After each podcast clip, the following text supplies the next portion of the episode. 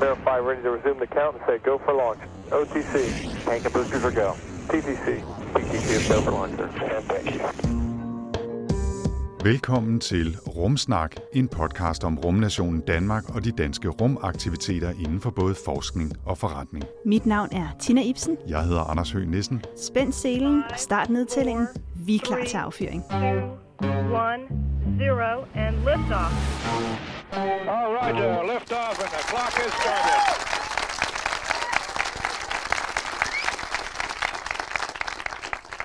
Velkommen til denne live-udgave af Rumsnak, hvor vi lige nu i optagende stund befinder os i Empire Bio på Nørrebro i København, oven i købet med et vaskeægte, lyslevende publikum, og må virkelig høre, hvordan I lyder.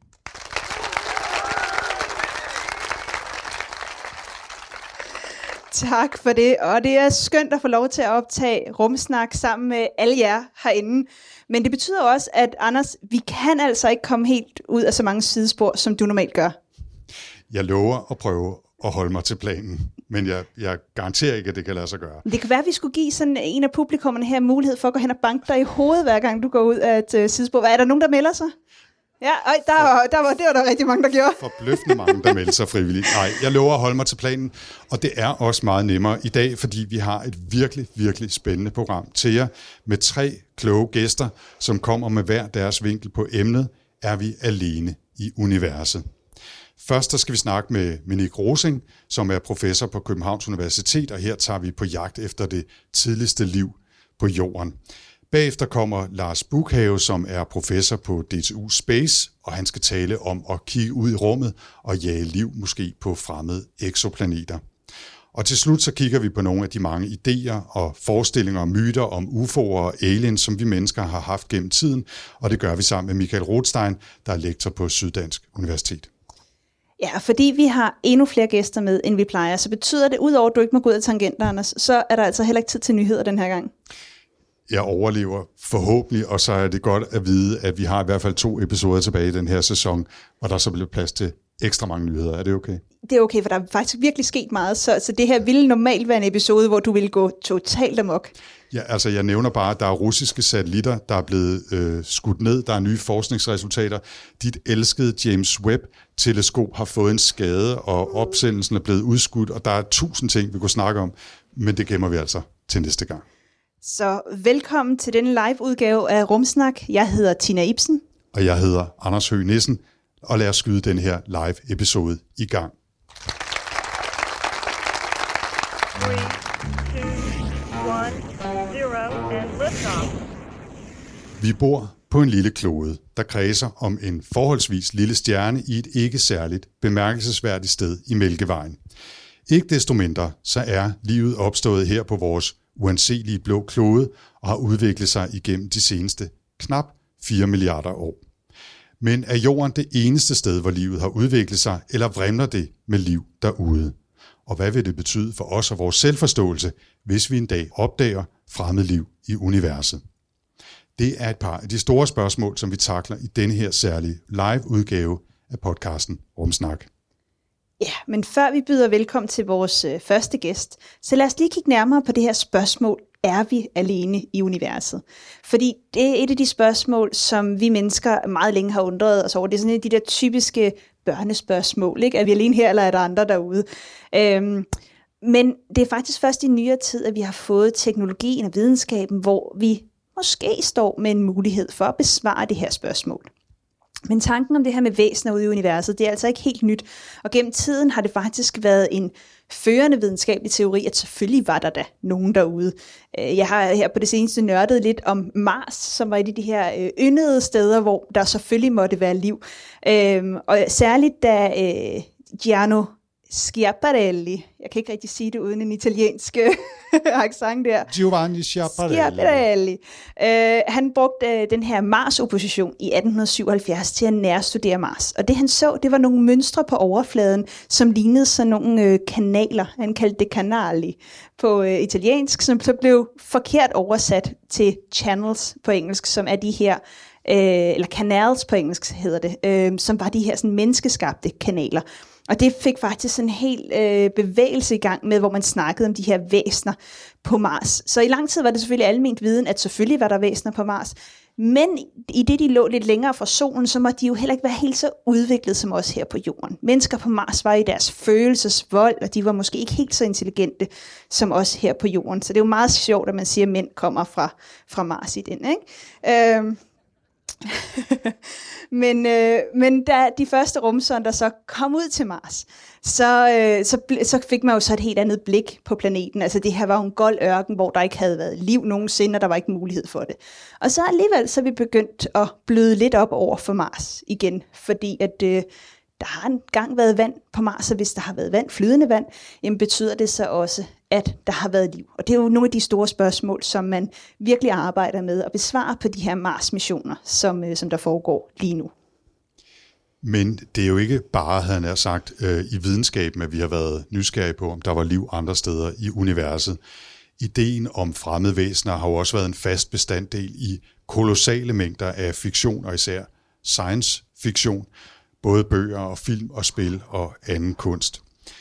Det vil helt afgjort føre for vidt at katalogisere alle de mange sci-fi aliens, men for nu lige at tage et par nedslag, så skrev Jules Verne jo blandt andet i 1865 om månemænd, der levede i en slags parallel univers oppe på månen.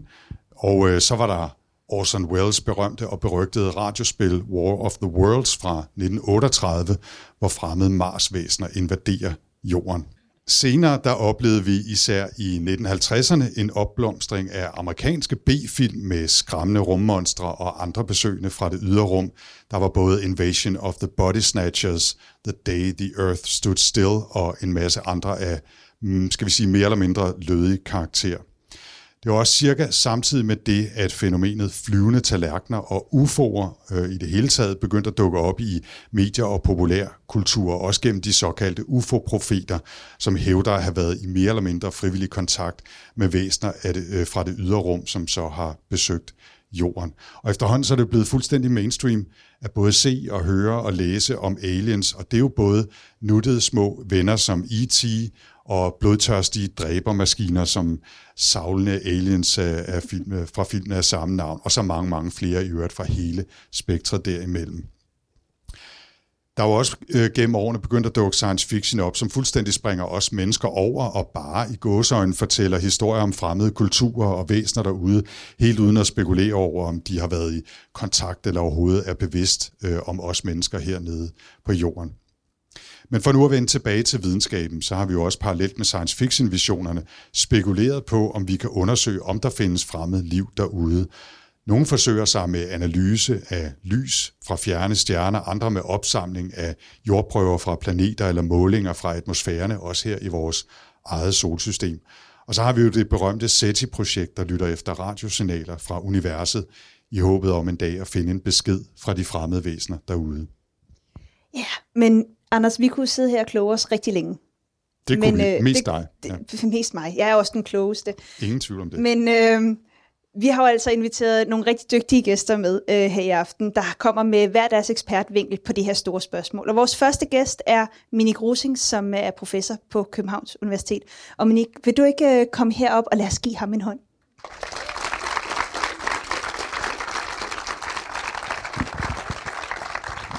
Tak skal I have. Tak. Velkommen, Minik. Tak. Til at starte med, vil du ikke lige fortælle de gode mennesker, der sidder her i, i salen, og der lytter med derude, hvem du egentlig er? Jo, jeg hedder Minik Rosing, og jeg er geolog. Jeg arbejder på Globe Institute, som er en del af Københavns Universitet, og jeg arbejder med det tidligste liv på jorden, og i særdeleshed med, hvad livet har gjort ved jorden som planet. Og så vil jeg godt sige, at jeg har en déjà vu-oplevelse. Jeg sidder i nøjagtigt samme type panel med det samme emne, med en tilsvarende person, som hedder Neil deGrasse Tyson over i New York, som var bare var dig, Tina. Så øh, det bliver bedre og bedre. Det, ah, det er godt. En opgradering fra Neil deGrasse Tyson, det, øh, nu, nu, nu bliver 2021 ikke bedre, men ikke. Tak skal du have. men øh, nu skal vi senere i episoden her kigge ud i universet, men du har mest beskæftiget dig med livet her på jorden. Øh, til at starte med, vil du ikke prøve at fortælle os lidt om, hvordan definerer man egentlig liv, og hvad er det for en type liv, du kigger efter? Altså, da du sendte spørgsmålet til det her øh, til, til godkendelse, tænkte jeg, ej, hvor bliver det nemt, fordi der er ikke nogen, man kan svare på. Det er bare at sige, nej, det kan jeg faktisk ikke sige noget om. Øh, Øh, det er et af problemerne med liv, det er, at vi faktisk ikke har en helt klar, entydig, stringent definition på, hvad liv egentlig er. Vi kan beskrive liv, når, så vi, vi kan genkende liv, når vi ser det, men det er meget svært at lave en definition, som er fuldstændig klar på, hvad liv egentlig er. Men altså, der, er- der er noget med, at det har et stofskifte, altså en energiomsætning, det har noget som materiale ind, smider noget andet materiale ud. Der er nogen, der regner, at det, at det kan bevæge sig med i definitionen, andre siger, at det behøver det måske ikke kunne, og så skal det gerne være i stand til at lave, øh, at have en evolution, altså det øh, udvikle sig over tid. Sådan en, og det kan man jo igen sige, at det nu også nødvendigt, men det regnes af mange som et af, af af de specielle ting ved, ved liv. Og det er, hvis du ser på krystaller for eksempel, en bestemt type krystal, den er altid den samme, lige meget hvor den dannes i universet. Men hver gang en organisme reproducerer sig, så er der en lille smule forandring, og det bliver til noget nyt, og det er det, som på nogen måde i hvert fald med til at skille liv fra ikke-liv. Ja, og hvis vi så kigger på, på, øh, på det liv, som, som du kigger på, eller leder efter, Minik, hva- hvad er det så for, altså jeg tænker, det er jo ikke øh, elefanter og giraffer og, og ting, vi sådan umiddelbart øh, kender fra vores øh, hverdag. Nej, det er, jo, det er jo faktisk meget skægt, fordi at, øh, når man arbejder med forskningsmæssigt med sådan nogle ting, så bliver man jo så øh, skal man sige, snøret ind i sin, egne, øh, sin egen lille verden, at man tænker, at alle jo er enige om, hvad liv egentlig er. Og for mig er det jo mikrober, altså mikrobielt liv. Og for jorden som sådan, så er mikrobielt liv stadigvæk det absolut fremherskende. Og i jordens geologiske historie, der har langt den største del af jordens historie, der har liv været mikrober. Men øh, jeg synes, i forhold til, altså, at man mange mennesker siger, nå, øh, øh du, altså bare bakterierne, og sådan ligesom, de, de er vel alle vejen, men, men for mange mennesker er liv, det er planter og dyr. Øh, og det er det faktisk også, der er mange biologer, som opfatter evolutionshistorien som dyrenes udviklingshistorie, på trods af, at det jo faktisk er mikroberne, det handler om. Og det er jo, jeg synes, det er ret vigtigt, fordi at, øh, ligesom du siger, vi bliver mere og mere opmærksomme på øh, mange aspekter af vores solsystem, vores univers og alt muligt andet, men også af vores biosfære at øh, alt, hvad der foregår i virkeligheden i biosfæren, det er foregår i den mikrobielle verden, og vi er sådan en slags superstrukturer, som er bygget hen over de her mikrober. Der var engang en, som udtrykte, som sagde, at et menneske is a space shuttle for a bacterium. Øh, det er noget, som tillader mikroberne ikke at skulle leve nede i havet, hvor de egentlig hører hjemme. Man kan gå rundt op på landjorden, så har de bygget sådan en kunstig øh, ting rundt om sig, som, og de kan dirigere os, jo, de kan, de kan lave hormoner, vi kan læse. Så mikrober kan lave nogle hormoner, de vil gerne have, nu, skal vi, nu trænger vi til noget oksekød hernede, ikke? Hvordan får man folk til at have lyst til en hamburger, sætter nogle hormoner op, og så kommer vi, så går man derhen, ikke? Øh, så så, så øh, mikrober er helt fundamentale for liv på jorden. Jeg sætter ligesom tingene i perspektiv. Ikke? Næste gang man tror, man har en, en egen mening, øh, så skal man bare tænke, at det er mikroberne, der bestemmer. Men ikke, øhm, hvornår og hvordan opstod livet på jorden? Det er jo noget af det, du har beskæftiget dig med og fundet nogle af de tidligste spor efter. Kan du ikke lige tage os med helt tilbage? Jo, men det er igen et af de vidunderlige spørgsmål. Jeg kan sige, nej, det ved vi ikke noget som helst om. Vi ved intet som helst om, hvordan det opstod. Vi ved heller ikke, hvornår det opstod. Vi ved, hvornår det øh, som minimum øh, kan ses i den geologiske lavsøjle. Og der kan man sige, at det er jo faktisk noget, som måske har en lille smule betydning for hele det her spørgsmål, om der er liv derude, fordi der er i hvert fald en ting, vi kan sige med sikkerhed, der er ikke nogen del af jordens historie, vi har adkomst, eller vi har adgang til at studere, hvor der ikke har været liv. Så det er ikke sådan, vi kan sige, at der var en lang periode, hvor der godt kunne have været liv, men det var der ikke. Så på en eller anden måde, så i hvert fald så lang tid, vi kan se i jordens historie, og hvor livsbetingelser har været til stede, har der også været liv. Så det kunne betyde, at liv er enten igen bare et enestående mirakel, eller noget, som faktisk sker, hvis livsbetingelser er, er til stede. Men det vi kan se, det er altså i 3.800 millioner år gamle øh, bjergarter, øh, der har man øh, klare spor af liv. Og det, at sporene er ret klare, det øh, er jo et udtryk for, at det liv, der var der, har været forholdsvis veludviklet. Altså igen, ikke giraffer og alt muligt andet, øh, men det har, har været meget funktionelt, og der har været meget af det. Der har været nok af det til, at det sætter sig spor i, i geologien. Og det må betyde, at livet må være opstået lang tid før det. Og du startede med at sige, at liv er jo opstået her på jorden. Det ved vi faktisk heller ikke, at det er. Det kan også være, at det kommer til et andet sted fra. Men liv har været her så lang tid tilbage i den geologiske historie, vi kan se, som er næsten 4 milliarder år. Øh, nu sagde du, øh, Minik, at I fandt spor, eller du har været med til at finde spor. De tidligste spor af liv er, er 3,8 milliarder år gamle. Hvad er det for nogle spor? Jamen det er jo øh, nogle, øh, altså det er primært, at vi finder kulstof, øh, som øh, jorden er en planet, som for 30 procent vedkommende består af grundstoffet ilt. Øh, men øh, og det betyder, at næsten alting er iltet i den forstand. Alt, hvad vi ser her, det består af forbindelse mellem grundstoffer og ilt. Øh, bortset fra, og kulstof er også sådan for jorden som generelt, det er koldioxid i luften, eller det er kulsyre i havet, eller det er kalksten osv., ikke? Øhm, men levende organismer er i stand til at isolere kulstoffet fra ilten, så man får frit kulstof i et eller andet omfang, i hvert fald i den sidste ende organisk stof. Og øh, hvis man finder det i en geologisk aflejring, så er det noget, der kunne tyde på, at det har, der har været liv.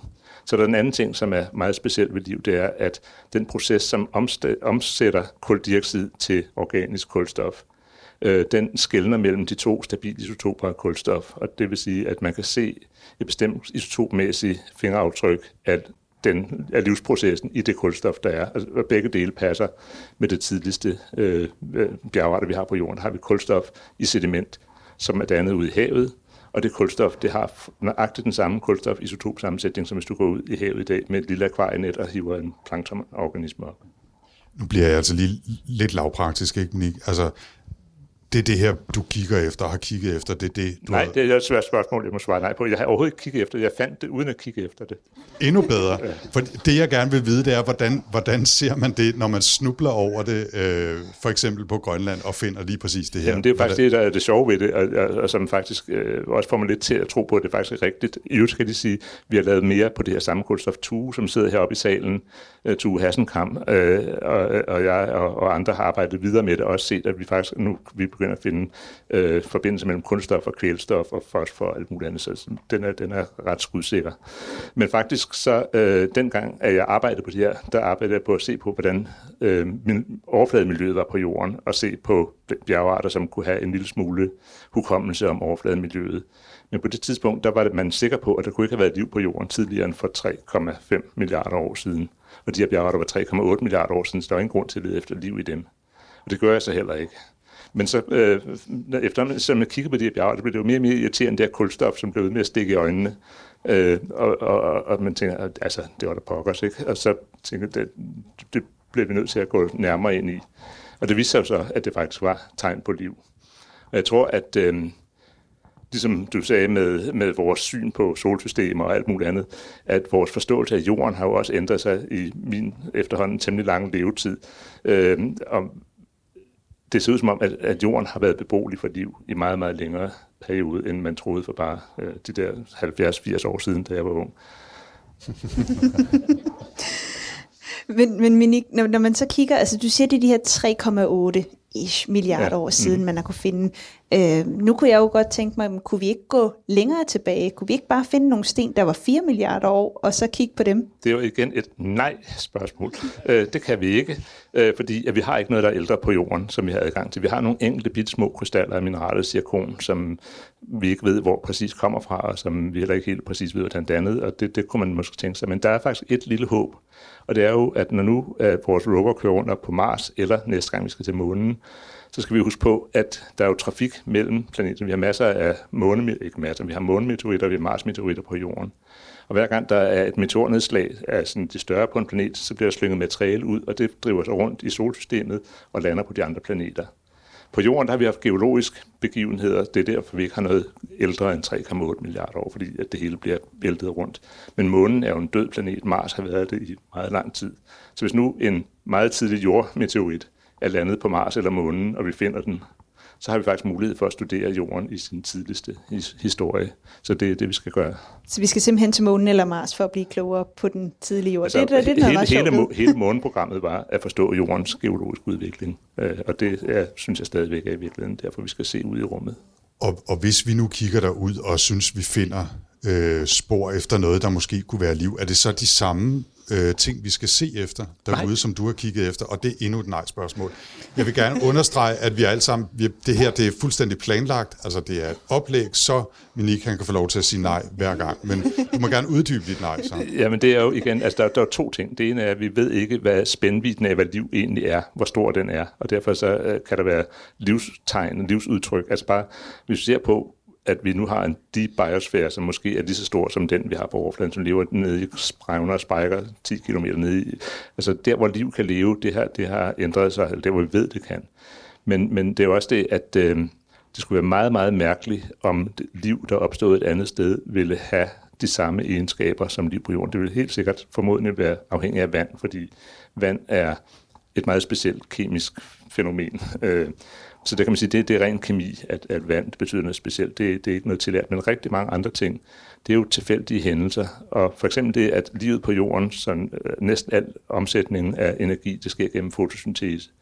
Fo, alt fotosyntese, som sker på jorden, det er kopi af en eneste mutation, der er sket én gang i hele biosfærens historie i de alle de fire, og hvis du tænker på, hvor mange organismer, der er levet i 4 milliarder år, øh, så er det et temmelig højt tal. Der er kun én gang, at nogen har fundet på den fotosyntetiske strategi. Og det er der ingen, der siger, at det vil ske. Og det, det er først sket, skal vi sige, en milliard år inde i livets øh, tilværelse på jorden. Ikke? Så, så nej, øh, jeg tror ikke, man kan sige, øh, at vi vil kunne kende alle mulige former for liv, men hvad vi kan gøre, er, at der er nogle ting, liv gør, som vi måske kan genkende derude. Og det, som liv gør, det er jo, at med sit stofskifte ændre på, øh, på, hvad skal man sige, på det kemiske miljø, det lever i. Så det får noget energi fra sin stjerne, hvis det kan fotosyntese. Den energi bruger det til at lave om på miljøet, og de miljøforandringer vil vi kunne genkende. Så det tror jeg er det, øh, som er budet på, hvordan vi vil se liv ude i, i suppen derude. Ja, så det er noget med at se efter, hvordan liv ændrer sine omgivelser og Ja. påvirker dem simpelthen. Den jord, vi lever på i dag, vil på ingen måde have lignet det, den gør nu, hvis ikke vi havde haft liv på den. Den havde set fuldstændig anderledes ud. Tak for det, Minik. Og nu, øh, nu øh, siger vi faktisk farvel Nej. til, til dig. Nej. Øh, og, øh, og begynder at kigge ud. Så, øh, så skal vi ikke sige tak øh, til Minik. Så Nej. super, super spændende.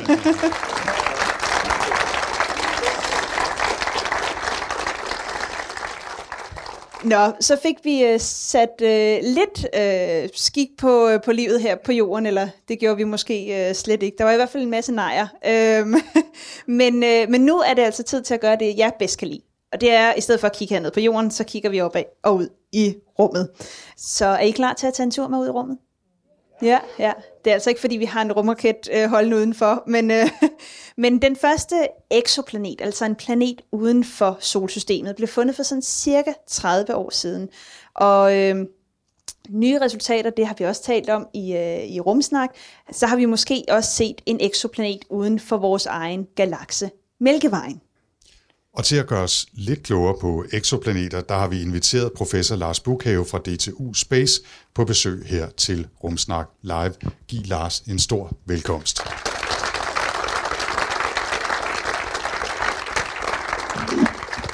Tak. Jeg vil starte med at sige ja. Tak, tak for det. Det er ligesom øh, blandt værterne, så er der nogen, der har ja-hatte, og nogen, der har nej-hatte. Sådan er det også med, med vores gæster.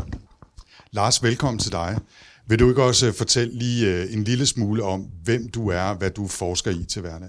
Jo, jeg er som sagt professor øh, på DTU Space, og jeg forsker i eksoplaneter, altså planeter omkring andre stjerner, så jeg prøver at finde planeter, og i- specielt så prøver jeg at karakterisere dem, altså prøve at forstå, hvad de består af, hvad for nogle størrelser de er, hvor mange der er, der er osv. osv. Og nu sagde vi lige, at eksoplaneter, det er planeter, der kredser om stjerner uden for vores eget solsystem. Er det også den øh, definition, du opererer med? Ja, det er planeter ligesom alle andre. Og hvor mange kender vi af dem i dag, sådan i rundtal? Jamen, det, jeg har ikke et godt bud, fordi og det er faktisk meget sigende. Omkring over 4.000, mellem 4 og 5.000, og det er måske meget sigende, for i starten, der var det noget med, at vi, jeg vidste præcis, hvor mange eksoplaneter der var. Og det har man ligesom, der, nu er der opdaget så utrolig mange, og det betyder også, at, at, at det er ikke noget, jeg holder tal på mere, men det vi ved også, det er, at eksoplaneter er kolossalt almindelige. Det er måske endnu mere vigtigt, at der findes planeter omkring alle stjerner, og endnu vigtigere, at der findes måske jordlignende planeter, altså på størrelse med vores egen jord, i den rette afstand fra stjernen, øh, sådan så der kan være flydende vand, altså temperaturen er sådan, så der kan være flydende vand, omkring cirka hver anden stjerne, plus minus en del, men altså så hvis du kigger op og tæller 1, 2, så er der nok en jordlignende planet i en beboelig zone, og så videre, så videre på himlen. Så vores type planeter er kolossalt almindelige. Nej, der er ikke noget som at få at vide, at man er almindelig.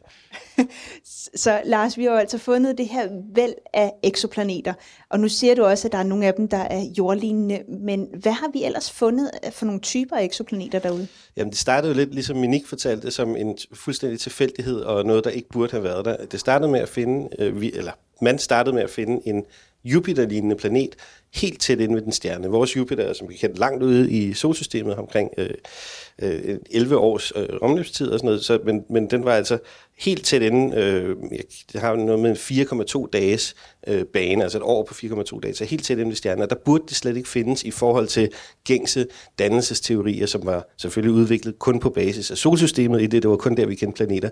Øh, så der var ikke nogen, der rigtig kiggede efter dem. De kiggede faktisk efter brune dværge og binære stjerner og sådan noget, men så fandt de altså et signal, som de, ligesom Minix signal, ikke kunne komme af med, øh, og der, det viste sig så faktisk at være en planet, som var et helt mærkeligt sted, altså en hot Jupiter, blev det senere kaldt, en varm Jupiter-lignende planet, helt tæt inde med den stjerne. Og det har vi nu faktisk fundet ud af, at det er måske ikke så almindelige planeter. 1% af alle stjerner har de her hot Jupiters, øh, som, som er sådan lidt sære typer planeter faktisk. Og, og hvilke andre typer er I faldet over? Jamen, man kan sige, at der findes planeter stort set i hele parameterspace øh, i, i rummet. Hvis du kigger på for eksempel plot med øh, omløbstid og størrelse, så er det fuldstændig fyldt ud af eksoplaneter. Så der findes planeter helt fra jordens størrelse og op til mange, øh, nogle stykker gange Jupiter og tungere. Øh, der findes også planeter, som ikke findes i vores eget solsystem, hvilket er interessant. Vi har i solsystemet de jordlignende planeter, Merkur, Venus, Jorden, Mars, som er op til jordens størrelse i radius, en jordradius. Og så har vi Neptun, Uranus, Saturn og Jupiter, som er de her, altså ikke Pluto, det, nej, det er jo ikke en planet, men så, så de her gasplaneter, øh, som er fire gange jordens størrelse, eller større, men mellem en og fire gange jordens radius, der findes ingen planeter i vores eget solsystem. Og de er ganske almindelige, der er masser af dem. Og dem ved vi faktisk ikke helt præcis, hvad er for nogle typer planeter. Det kunne være øh, superjord, altså kæmpestore jordlignende planeter med en fast overflade og en tynd atmosfære, ligesom vores egen jord. Det kunne også være vandplaneter eller med andre volatiler, altså måske metan eller sådan noget på overfladen, eller det kunne være mini-Neptun, altså små Neptun-lignende planeter, eller, eller Uranus-planeter, som er gasplaneter i virkeligheden, og ikke har nogen fast overflade. Ja, og nu, nu sagde du også tidligere det her med, at, øh, at hver anden stjerne har en jordlignende planet omkring sig. Altså, hvad er det for en øh, forestilling, vi har om sådan en jordens tvilling eller en jorden to, øh, når, når vi taler om dem derude, og du siger, der er så mange af dem? Øhm, ja, men det er et godt spørgsmål. Altså, vi, jeg, der, jeg kan se, der er 300 milliarder øh, stjerner i Mælkevejen, vores egen galakse. Øh, og hvis hver anden af dem har øh, cirka en, en jordlignende planet, så er der altså milliarder af jordlignende planeter bare i vores egen galakse. Der er måske øh, tusinder af milliarder af galakser, som hver har 100 milliarder stjerner i, så der er noget med 100.000 og milliarder milliarder stjerner i universet. Så er der altså rigtig mange muligheder og rigtig mange jordlignende planeter. Øh, så, så, og hvad, ja, hvad det er for nogen, det vil vi rigtig gerne finde ud af, for vi ved, de er der, vi ved, hvad størrelsen af dem er, og så videre, men vi har aldrig observeret for eksempel atmosfæren af en jordlignende planet før. Vi har observeret atmosfæren af andre typer planeter, de større planeter, men ikke atmosfæren af en jordlignende planet, og det står vi faktisk på tasken til at kunne gøre næste år. Øh, første gang kigge på en atmosfære af en planet, ligesom jorden uden for vores eget solsystem. Og vil du ikke lige fortælle, hvilken rumsonde man kan gøre det med? Jo, det er James Webb Space Telescope. Ah, se Anders, det er Som, ikke kun øh, mig. nej, og, og James Webb er jo næsten blevet tabt øh, her for nylig, som jo øh, I øh, snakkede om her. Det er en frygtelig historie. Ja. Øhm, sig lige, øh, hvis du kan, sådan relativt kort, hvordan man overhovedet kan se eksoplaneter om fjerne stjerner, fordi de er ufattelig langt væk, og de er ikke særlig store i kosmisk sammenhæng. Hvordan kan man overhovedet se, at de er der, end sige begynder at se på, hvilken type atmosfære de har? Mm.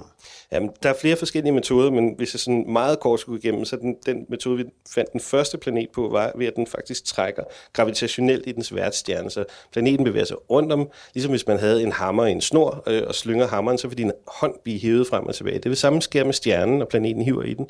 Og så kan man se lyset fra stjernen, fordi den bevæger sig frem og tilbage i forhold til os, blive dobblerforskudt, altså rød og blåforskudt, og det kan man måle, og dermed deducere, hvad for en masse, der hiver i den. Så det er sådan, man ser ikke planeten, man ser, hvad der sker med stjernen.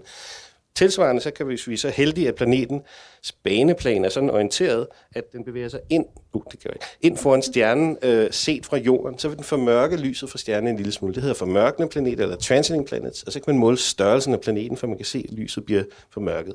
Og endelig så kan man se direkte billeder af planeter. Det er ekstremt vanskeligt og kan kun gøres lige nu med meget store øh, planeter, som er langt væk, men man kan så fjerne lyset af stjernen, men, øh, og så skal man så se lyset, der bliver enten imiteret eller reflekteret fra planeten, og det er noget med 10 i 10. gange sværere end stjernens lys, så det er ganske vanskeligt at gøre. Og indtil videre kan vi gøre det med st- øh, unge, øh, store Jupiter-lignende planeter, men vi håber at kunne gøre det med netop jordlignende planeter, og det er virkelig der, hvor vi kan virkelig studere dem på den måde. Så det er sådan tre metoder til at gøre det. To indirekte, og en, hvor man faktisk ser lyset direkte fra planeten. Nu øh, handler den her øh, episode jo også om liv andre steder i universet, og noget af det, som tit dukker op, det er jo forestillingen om at finde nærmest en jord 2. Altså du talte om, at vores planet er relativt almindelig. Der kan være mange, mange, mange millioner af dem øh, derude, eller det er der med relativt stor sikkerhed. Det kan da være, at de har atmosfærer, som ligner vores. I hvor høj grad tænker du over, at vi måske også gennem at kigge på eksoplaneter kan være med til at finde liv andre steder i, i universet? Jamen det er, altså der har jo lige været det her NASA Decadal Survey, eller, eller uh, Decadal Survey i USA, hvor det netop det spørgsmål blev identificeret som det allervigtigste øh, for, for NASA, og i øvrigt også for ESA, øh, er også gået sammen gennem sådan en proces. Så biosignatur, altså tegn på liv i atmosfæren på de her planeter, er den, i, på højeste hylde, både i NASA og ESA, de næste mange årtier frem. Så det er, det er der er virkelig mange, der tænker på. Øh. Men det er jo også en kolossal udfordring. Altså en ting er overhovedet at have set dem, og det er jo relativt nyligt, at det, vi overhovedet er blevet i stand til at opdage eksoplaneter. Nu er vi så kommet der, hvor vi måske begynder at kunne gøre nogle antagelser om deres atmosfære, men derfra og så til ligefrem analysere dem i en grad, så vi kan vurdere, om der er liv. Er det overhovedet realistisk? Det er i hvert fald ganske vanskeligt, og der er det også, vi har brug for sådan nogen som, som Minik, som forstår, hvordan livet har gebærdet sig på jorden, og så vi rigtig kan forstå, hvad det er, vi ser, øh, når vi ser de her atmosfære af planeter. Så det, det er ekstremt vanskeligt. Man kan sige, hvis man kigger på jorden, så er, øh, som Minik også nævnte, jorden er radikalt ændret på grund af liv på jorden. Øh, vi har ekstremt meget ild i atmosfæren, øh, og, og det vil ikke ske, hvis der ikke fandtes liv på jorden. Så det vil sige, ilt på jorden kan betragtes som en slags biosignatur, altså et tegn på, at livet har ændret jordens atmosfære. Og man kan sige, hvis nu er I nervøse for, hvad der kan ske, hvis vi sender signaler ud i rummet og så videre, men faktisk, hvis man kigger, hvis der var nogen, der havde en stor kigger, der kiggede på jorden og kunne se vores atmosfære og var kloge nok, så ville de være i stand til at deducere, at der rent faktisk er noget, der har lavet om på jorden, og det er liv. Så, så, og det lys, det har jo bevæget sig ud igennem Mælkevejen med lysets hastighed. Mælkevejen er 100.000 lysår henover, så det vil sige, at det signal er sendt ud i hele vores mælkevej, at vi eksisterer, at der findes liv på jorden. Men, øh, men hvis vi sådan skal skue ud i, i fremtiden, Lars, hvordan ser fremtiden for exoplanetforskning så ud? Jamen altså, hvis man tager den meget korte fremtid, så som sagt, hvis James Webb ikke er gået i stykker ved, at de har tabt den en lille smule, øh, og bliver sendt op øh, her i december faktisk i år, så vil vi være i stand til, og vi, vores gruppe har faktisk fået tid til at se på atmosfæren af en jordlignende planet omkring en anden type stjerne end solen, en såkaldt M-dværg, altså en meget lille stjerne, i forhold til, øh, og planeten er meget, meget tættere på, øh, men har, er, er tæt på, stadig lidt for varm, men lidt tæt på den beboelige zone. Så det vil være, jeg, jeg ser, at det næste par år, der kommer vi til at se de første atmosfærer af jordlignende planeter omkring andre stjerner, og kan begynde at forstå, hvad for en diversitet der er af de her planeter. Øh, så det er den meget, meget nære fremtid. Den længere fremtid er så, at vi skal have øh, begyndt at forstå, om der er noget, der har ændret de her planeter, og så i øvrigt kigge på sollignende stjerner, ligesom vores egen sol, om der findes planeter, øh, eller der findes planeter omkring dem, prøve at karakterisere de atmosfærer omkring dem, og det er lidt ekstra vanskeligt i forhold til de mindre øh, stjerner, så det vil være næste skridt på, på, på, i fremtiden. Og så vil vi så måske begynde at lede efter de her biosignaturer i atmosfæren, når vi begynder at forstå de her miljøer på de her planeter. Tusind tak til dig, Lars Bukhave fra DTU Space. Du vender ligesom Minik Rosing tilbage øh, lidt senere, men for nu, giv Lars en stor hånd.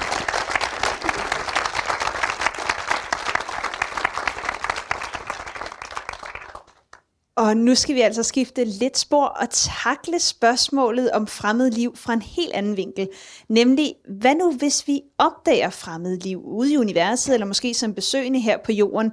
Øh, hvordan vil vi reagere, og hvad vil det egentlig betyde for os mennesker? Ja, og for at øh, gøre os klogere på det, så vil jeg gerne have lov til at byde velkommen til vores tredje gæst i den her Rumsnak Live, nemlig Michael Rothstein, der er lektor i religionshistorie ved Syddansk Universitet og forfatter til bogen, der hedder UFO'er og rumvæsener, myten om de flyvende tallerkener. Velkommen til dig, Michael. Giv ham en stor hånd.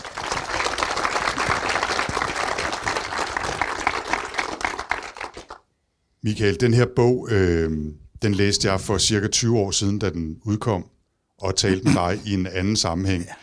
Men det er stadigvæk noget, du beskæftiger dig med og er fascineret af i virkeligheden. Okay, jeg har skiftet spor og arbejder hovedsageligt med helt, helt, helt, helt andre ting. Men det er sådan en øh, gammel kærlighed, som ikke ruster, så øh, jeg, føler mig, jeg føler mig bestemt øh, Og- hjemme i emnet. Og lige inden vi øh, gik i gang med optagelsen i dag, der fortalte du faktisk, at du så sent som i dag er stødt på en historie, der relaterer sig til øh, UFO-interesserede og folk, som tror, de er blevet bortført og alt muligt andet. Ja, ja, men det er som en snebold, der ruller. Altså, man, det, det stopper aldrig. Der er nye lag på lavkagen hele tiden, og øh, ja, det var så en, øh, sådan en kristen dame fra sådan en trump menighed i USA, der kunne fortælle om, hvordan øh, et øh, rumvæsen, som egentlig er sådan, en, øh, sådan et øh, firbenagtigt øh, rumkryb, havde forklædt sig som hendes mand i den hensigt at forføre hende, så hun med sin utroskab altså vendte vor herre ryggen. Øh, for, ja, hvorfor? Altså, for helvede altså. Øh, det, det, var, det, var, det var det her rumvæsens øh, ambition, ikke? Og så har vi altså sådan en syntese af rigtig mange forskellige øh, ufologiske motiver syltet ind i en særlig form for kristendom, som så, altså, ja, det er netop altså, snebolden, der er rullet en gang mere, ikke? Det er så et af de mest aktuelle og måske også mere absurde eksempler, selvom jeg er sikker på, at der er mange eksempler, der er meget mere absurde Ja, de står i kø, end ja, det. Men, men øh, Michael, hvornår begyndte vi som mennesker at have forestillinger om væsener andre steder? Altså ikke bare guddom, men øh, fremmed liv, fremmed intelligens. Altså, der skal vi jo starte et andet sted i virkeligheden, fordi øh, i min butik, øh, religionshistorien, der kigger vi jo på, øh, at mennesker har forestillet sig, hvordan de har handlet, øh, lige så længe som vores mærkelige art har eksisteret. Øh, og der har man jo altid forestillet sig ting, der ikke findes, og lagt det til grund for ens praktiske liv. Det vil sige, hvis man forestiller sig, at mennesker er rationelle, så må man øh, tro om igen. Øh, vi, vi gør rigtig mange ting som art betragtet på et, skal vi sige, ordentligt løst grundlag. Ikke? Men vi overbeviser os selv om, at den er god nok, øh, og derfor føler vi os på sikker grund. Så øh, før vi snakker om rumvæsener, så må vi altså være lidt mere sådan jordiske og snakke om øh, spøgelser, eller forfædrenes ånder, eller guder, eller nisser og trolde og den slags. Fordi rumvæsenerne er jo i virkeligheden ikke andet end en variant af den der grundidé om, at der findes mærkelige ting uden for vores umiddelbare rækkevidde, eller noget, der påvirker os på måder, som vi ikke har kontrol over, eller hvad man nu skal sige. Så når du spørger om, hvor længe man har forestillet sig det, jamen så må man sige, det har vi sgu nok forestillet os i de 300.000 år, øh, homo sapiens har været på banen. Og før det, andre humanoider og helt andre øh, sådan arter, Altså, så længe der har kunne tænkes tanker, eller der har været sprog, så tror jeg, at det i et eller andet omfang har været øh, på, øh, på banen. Men hvornår begyndte det så at blive karakteriseret som altså aliens eller fremmede væsener? Hvornår tog det springet fra nisser og trolde til E.T., for nu at sige det sådan lidt? Øh? Det bliver igen et spørgsmål om, hvor vi er, øh, fordi øh, vi kan kigge i nogle af de ældste indiske tekster, som måske er 6.000 år gamle, og se, at de har forestillinger om, at guderne futter rundt i fartøjer og bor på fremmede planeter. Og er det så religion eller ufologi, og hvornår flyder det sammen, og hvornår er det det ene, og hvornår er det det andet? Øh, eller bare sådan en idé om, at øh, Jesus han kommer fra himlen ikke, og stiger ned og futter op igen. Hvorfor er han ikke et rumvæsen? Altså det er han jo for pokker. Ikke?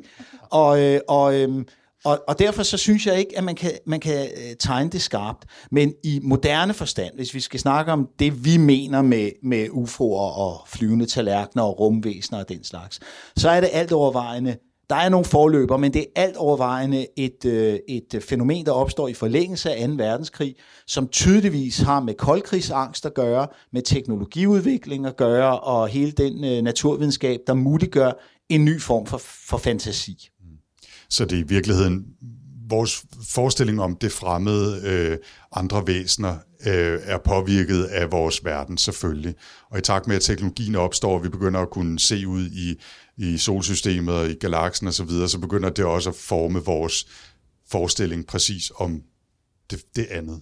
I Ja, i meget høj grad. Altså, øh, at hvis vi nu kigger på de gode gamle elverhøje, som jo er gravlægninger fra oldtiden. Det vidste man ikke for et par hundrede år siden. Eller det var i hvert fald kun en snæver elite, der vidste det. Øh, Der forestillede man sig, at det var netop altså elverhøje, og ikke gravhøje. Ikke? At elverne boede derinde, og at de ved særlige lejligheder kidnappede folk og hævde dem derind og gjorde mærkelige ting ved dem. Det er der en omfattende folklore om. Øh, og hvis vi ser på, hvad tid på døgnet det skete, og hvis vi tænker på, hvor de der elverhøje, gravhøjene, øh, lå hen i landskabet på det tidspunkt osv., og så sammenligner det med de flyvende tallerkener, kubelformede fartøjer, der lander i dag, og de her små, øh, storeøjede væsener, der mylder ud og kidnapper folk og gør mærkelige ting ved dem osv., så, så er der en rød tråd, hvor min hypotese altså er, at der er sket sådan en teknologificering af noget gammelkendt, ikke? og at nu har vi så god indsigt arkeologisk og biologisk, og hvad ved jeg, for hvad det er, vi har med at gøre i skovens dyb, eller når vi finder mærkelige sager der. Ikke? Så det nytter ikke længe. Man kan ikke koge mere suppe på den pølsepind, vel? så man må rykke strukturen, så at sige, ud i universet, hvor vi ikke ved klap om, hvad der findes, og så har vi mysteriet genskabt, og så kan vi gyse igen, eller blive fascineret eller forundret. Og derfor er øh, ufologien jo altså et hit for tiden, fordi det simpelthen er, er, er vores, øh, vores periodes folketro, eller hvad man skal kalde det, eller, altså en dimension ved det i hvert fald, ikke? som kan tilfredsstille vores behov for det mærkelige, og det sjove og det underlige. Så, så når I rejser ud i rummet der, ikke? Øh, og finder besynderlige ting, så kigger jeg sådan set bare på mennesker og er fuldt ud tilfredsstillet, fordi vi er så mærkelige, altså. Vi er så mærkelige, så der er rigeligt at se på, uden at skulle på langfart. I hvert fald dem, der lytter til rumsnak. Michael, hvad karakteriserer vores forestilling om, om de her fremmede væsener? Altså, hvad er det, vi tænker om dem, øh, tillægger dem af motiver, eller tror, de gør? Der er ikke noget vi her, fordi det er vidt forskelligt alt efter, hvilken gruppe du kigger på. Og altså, hvis man kigger på de egentlige, hvad skal vi sige, øh, religiøse UFO-grupper, eller de, de såkaldte UFO-religioner, øh, så er der ikke engang fodslag der. Altså, de har vidt forskellige forestillinger om, øh, om de her væsener der er lige så forskellige som deres forestillinger om, om guder i øvrigt, eller ånder, eller nisser og trolde, frelser og profeter, og hvad ved jeg. Øh, så der er et meget bredt spektrum der. Øh, men det går altså øh, fra, fra øh, de ondeste og mest modbydelige sataner til kærlighedsvæsener, der kun vil, øh, vil, vil det gode. Ikke? Øh, der er måske en overvægt af sådan nogle antropomorfe væsener, altså sådan nogle menneskeagtige væsener. De, de, de, de har sanser, og de tænker, og de kan smage, og de kan blive glade, og de kan blive ked af det. Men det kan guderne jo også. Altså vi har sådan en tilbøjelighed til at spejle os selv i de her væsener. Ikke? Men der er altså også sådan nogle underlige amorfe blobber, og der er nogen, der øh, kan, kan morfe og skifte sådan nogle shapeshifters, ikke? og så er der sådan nogle, der ligner reptiler eller slanger, altså dyr, som vi kulturelt bestemt ofte er lidt bange for, eller reserveret over for. Ikke? Og så, der er også rottevæsener, hvis det skulle være. Ikke? Altså, vi har det hele. Det er der alt sammen. Og det er jo så herligt, fordi som vi har fået dokumenteret så udmærket, så er der ret meget derude, vi ikke har styr på. Ikke? Og derfor er der også plads til at forestille sig hvad som helst. Og de mere, hvad skal vi sige, intellektuelle spekulationer, folk der siger, jamen altså, vi har ikke haft kontakt med dem, de har ikke været her, men vi forestiller os, at de er derude, og så tænker kreativt om det de kan på sådan et øh, mere eller mindre videnskabeligt grundlag spekulere i, hvad der nu er biologisk muligt eller biologisk sandsynligt. Ikke? Øh, altså, øh, har vi også øh, DNA-systemer der? Øh, er det altså den dobbelte spiral, eller hvad er det for, for pokker, der er derude? Så nogle ting kan man også, og så får man nogle helt andre svar, det er klart. Ja, og nu, og nu siger du, at, at som, som menneskets teknologi ændrede sig, så ændrede vores syn på UFO og aliens sig også. Øh, nu er det så godt 20 år siden, at du skrev den her bog. Hvordan ser du, at det, billedet har ændret sig fra dengang og til i dag? Altså man kan på, på, på et punkt kan man se det sådan helt, helt, helt konkret.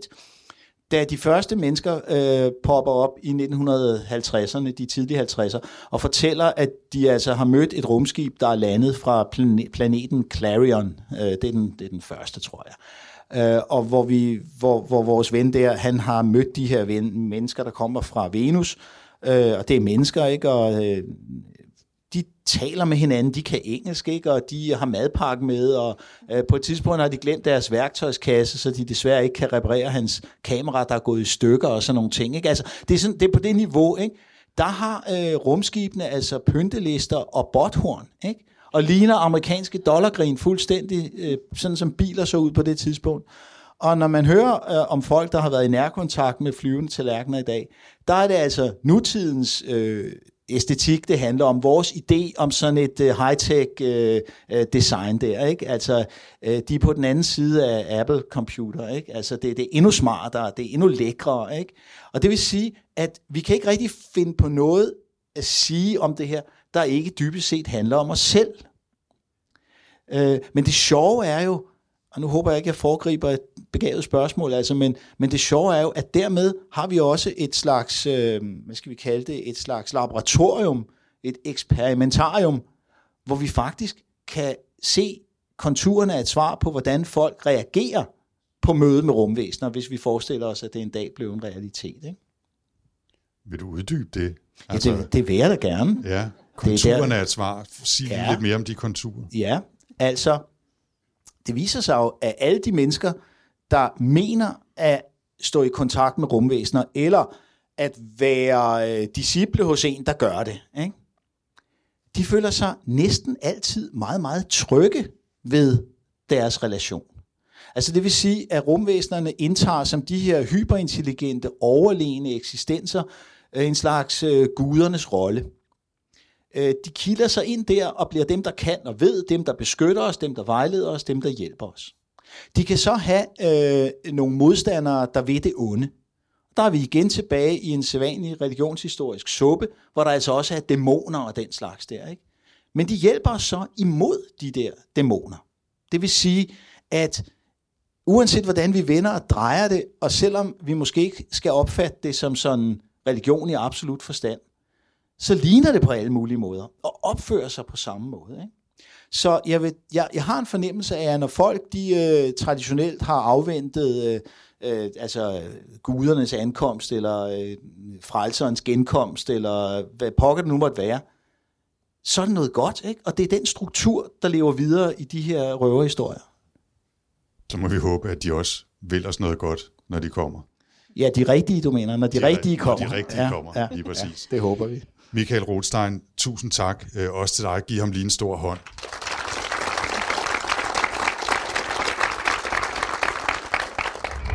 Okay, it's a nice ride up to now. Michael, Lars, Minik, tak til jer alle sammen. Vi har sådan lige et par fælles spørgsmål til sidst, fordi nu har I jo alle tre på en eller anden måde beskæftiget jer med liv, liv her på jorden, liv måske uden for jorden. Øhm, hvorfor synes I egentlig, at, at det, I arbejder med, er spændende? Altså, hvad er det, der, der får jer til at komme øh, på arbejde om morgenen og sige, det her er det, jeg vil dedikere mit, øh, mit liv og de fleste vågne timer på? Minik, vil du starte? fristende at sige nej, men øh, øh hvad hedder det, øh, det, jeg tror vel, at det er øh, jo altså en grundlæggende nysgerrighed, ligesom at de motiver, vi ser i, med, med UFO osv., det er jo det der med, at, at, at liv, det er jo det, vi er. Øh, og, øh, og den der sådan, øh, higen efter at forstå, hvad, hvad det egentlig handler om, det tror jeg. Jeg tror alligevel, at øh, det faktisk, som fascinerer mig mere end hvad livet er, sådan noget, det, det, det, hvad har det gjort ved vores verden, hvad, og, og hvordan, det er jo noget, som bliver i stigende grad akut nødvendigt for os selv at forstå, at vi som liv er øh, en skabende kraft i vores verden. Og det tror jeg, det er noget, som jo øh, i en religiøs verden, der vi været fritaget for ansvar. Vi har været børnene i verden, og så havde vi nogle forældre, som var guderne, og det var deres geschæft, for det her. Og nu er vi ved at pludselig, det er faktisk os, der sidder med den. Øh, og det vores... Øh, altså den verden, vi kommer til at leve i, det er et produkt af de handlinger, vi selv gør, beslutninger, vi tager. Det tror jeg, det, det er en meget, meget interessant tid i verdenshistorien, vi lever i, hvor det pludselig er os, som faktisk sidder berettet. Og, og det synes jeg på en eller anden måde, at, at øh, det er det, som er det fascinerende med at studere livets indflydelse på jorden, det er ved at se den der sådan, fremadskridende øh, overtagelse af kontrollen over planeten, og dermed også ansvaret for den. Lars, vil du også øh, komme med en kommentar på det? Altså, er det, uddyber jeg bare en lille smule til dig, er det altså jagten på eksoplaneterne og en viden om, hvad kan man sige, de fysiske omgivelser, eller er det også håbet om at finde liv derude, og måske endda noget liv, vi en dag vi kunne, kunne øh, snakke med? Jamen altså, det, jeg vil sige, fascination, det, det sidste er jo, det, altså, det er virkelig, virkelig, virkelig spændende, om der findes øh, liv andre steder, synes jeg. Man kan sige, så du, du sagde det, Tina, det var sådan lidt barnligt, eller hvad skal man sige, man har tænkt på det, kigget ud på stjernerne, og specielt da, man, da jeg fandt ud af, hvor meget der er derude. Altså, det er som om vores jord er en lille myretue i en lille del af skoven, og vi kun lige sådan er der. Øh, der er så de her 300 milliarder øh, stjerner i vores mælkevej, og så er der milliarder, eller 100.000 øh, vis af milliarder af galakser med lige så mange stjerner i. Så vi er bare en lille, lille del af universet. Og jeg synes, det kan være enormt fascinerende at finde ud af, hvad der ellers er derude, end, end kun lige på vores egen jord, og om der findes andre steder, hvor der er opstået liv. Så det er sådan helt grundlæggende barnligt spørgsmål, tror jeg, for at forstå simpelthen. Så det er sådan en kosmisk nysgerrighed Ja, næsten. det kan man sige. Ja. Ja. Er det, er det noget af det samme øh, for dig, Michael? Altså, jeg bliver jo helt forlegen, fordi jeg er faktisk mere interesseret i de to perspektiver, som øh, vi lige har hørt her, end det, som min egen butik kræver af mig. Øh, men jeg kastede mig over øh, de her sager i sin tid for at have et laboratorium, hvor jeg kunne se, hvordan religioner, religiøse forestillinger, guder, ritualer og den slags opstår. Fordi jeg har kunne simpelthen kunne, kunne følge det på klodshold. Og det store spørgsmål i, øh, i min øh, branche, det er jo, hvorfor i himlens navn mennesker producerer religion, hvordan de gør det, når de gør det, og med hvilke konsekvenser. Øh, og det giver de her forestillinger mig altså en, en, en, en indsigt i. Ikke? Og det er som min professionelle forpligtelse, men rent personligt må jeg sige, at jeg synes, at det, I, I har fat i der, det er faktisk mere interessant.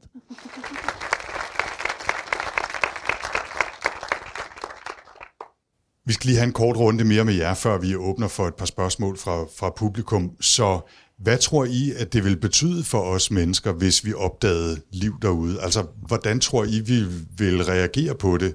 Både, hvad kan man sige, øh, eksistentielt og, og praktisk. Øh, og vi kan jo i virkeligheden lade turen gå den samme vej tilbage, Michael, hvis du vil, hvis du vil lægge ud.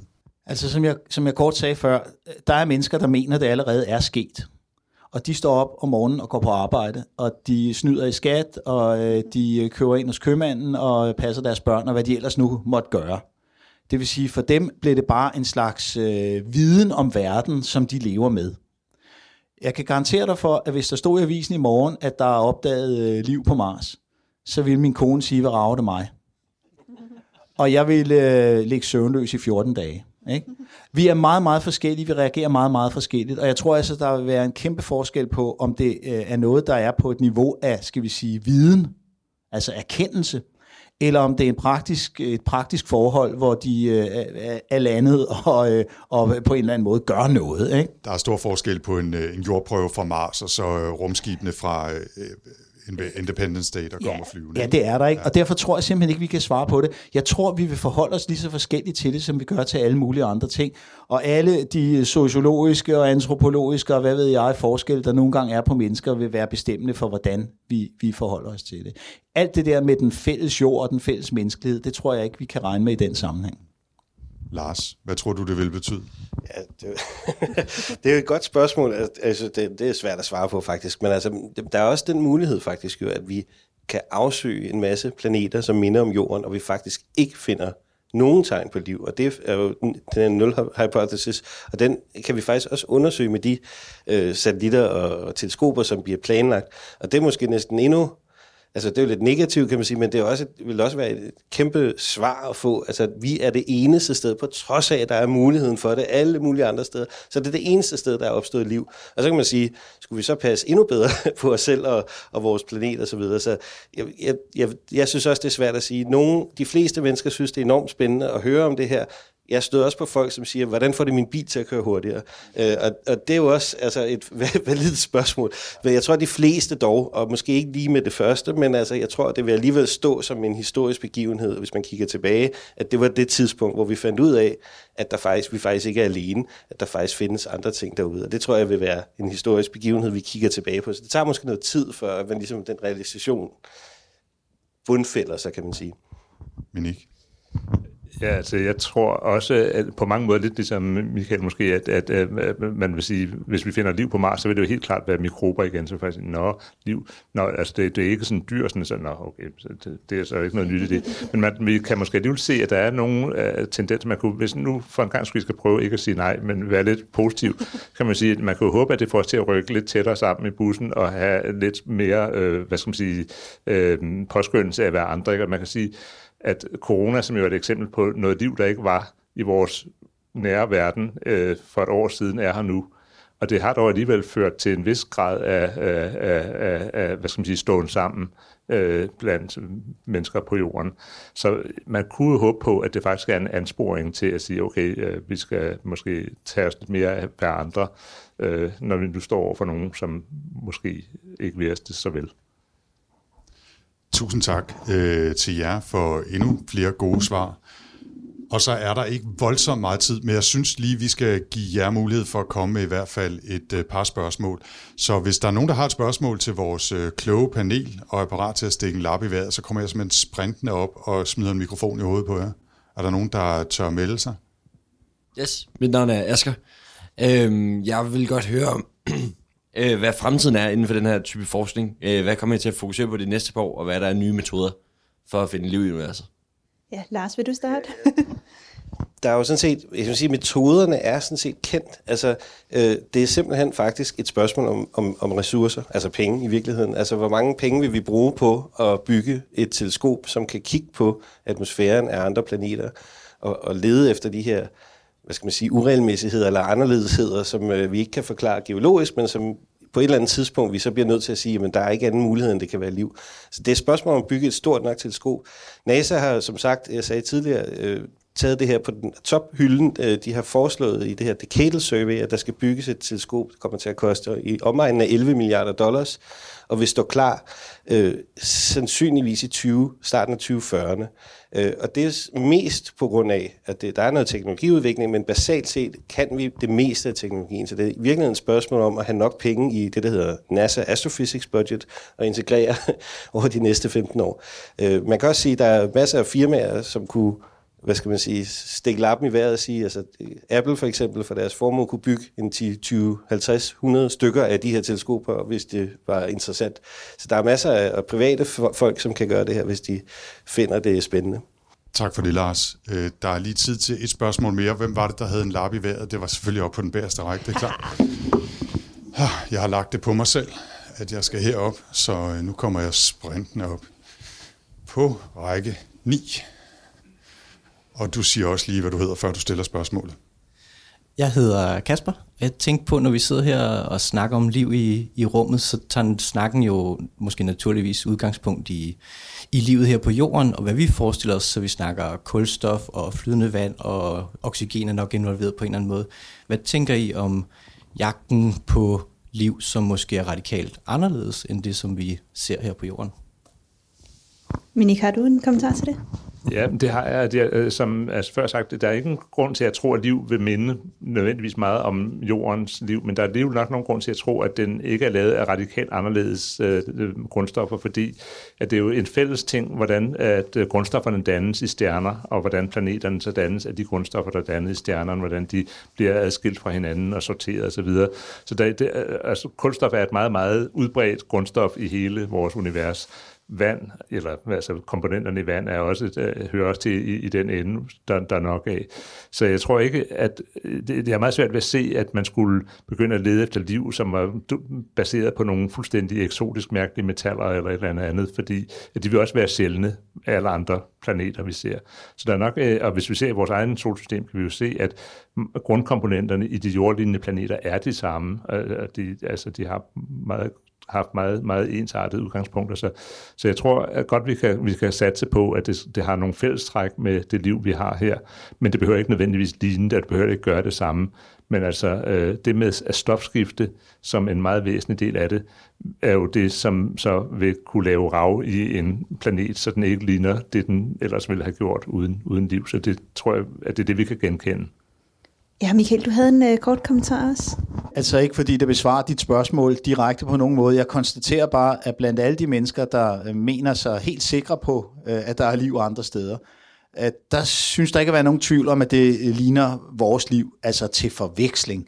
Øh, længere er altså, rækker fantasien til synlædende ikke. Så det, det er sådan ligesom den kulturelle repræsentation af, af liv i universet. Det er nærmest os selv der, det, jeg er fuldstændig enig i det, Monique siger. Øh, og så er der også det, at, at, at det livet består af kulstof. Det kan lave nogle meget komplekse øh, kemiske sammensætninger, som er nødvendige.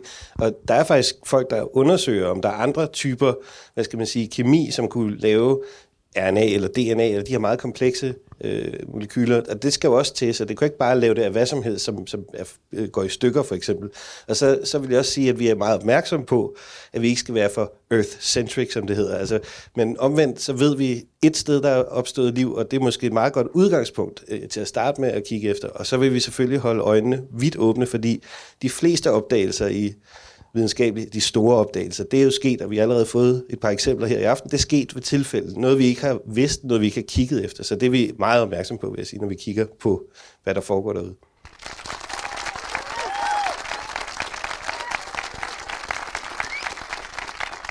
Five, four, three, two, one, zero, and liftoff. Og med det er Rumsnak landet for denne gang efter en ganske særlig live-episode her i Empire Bio. Vi vil gerne have lov til at sige et helt særligt rumtak til vores tre gæster, Menik, Lars og Michael. Giv dem lige en ekstra hånd.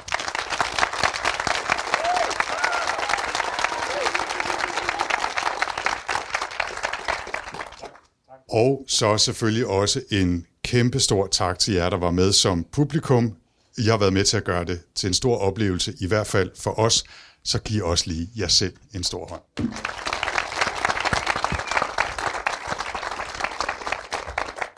Ja, en stor tak til alle her i lokalet, og selvfølgelig også tak til jer, der, øh, der lytter med derude om et par dage i hvert fald fra optagende stund.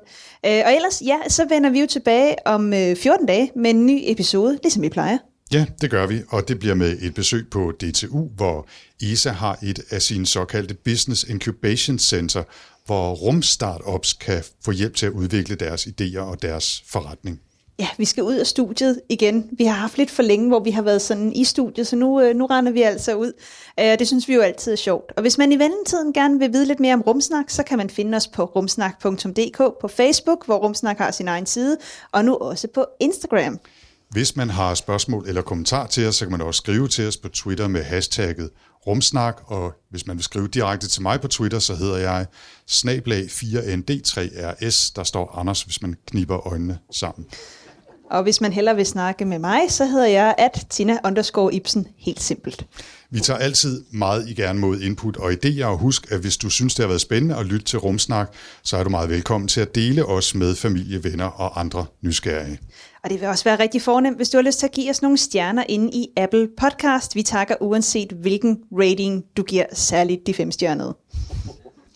Rumsnak er støttet af Otto Mønsteds Fond og Vig Knudsens Fond og bliver produceret af Podlab. Og denne særepisode er altså optaget i Empire Bio, så også mange tak til Empire og især til Henrik og Sofie her i huset for godt samarbejde. Giv os lige dem en hånd.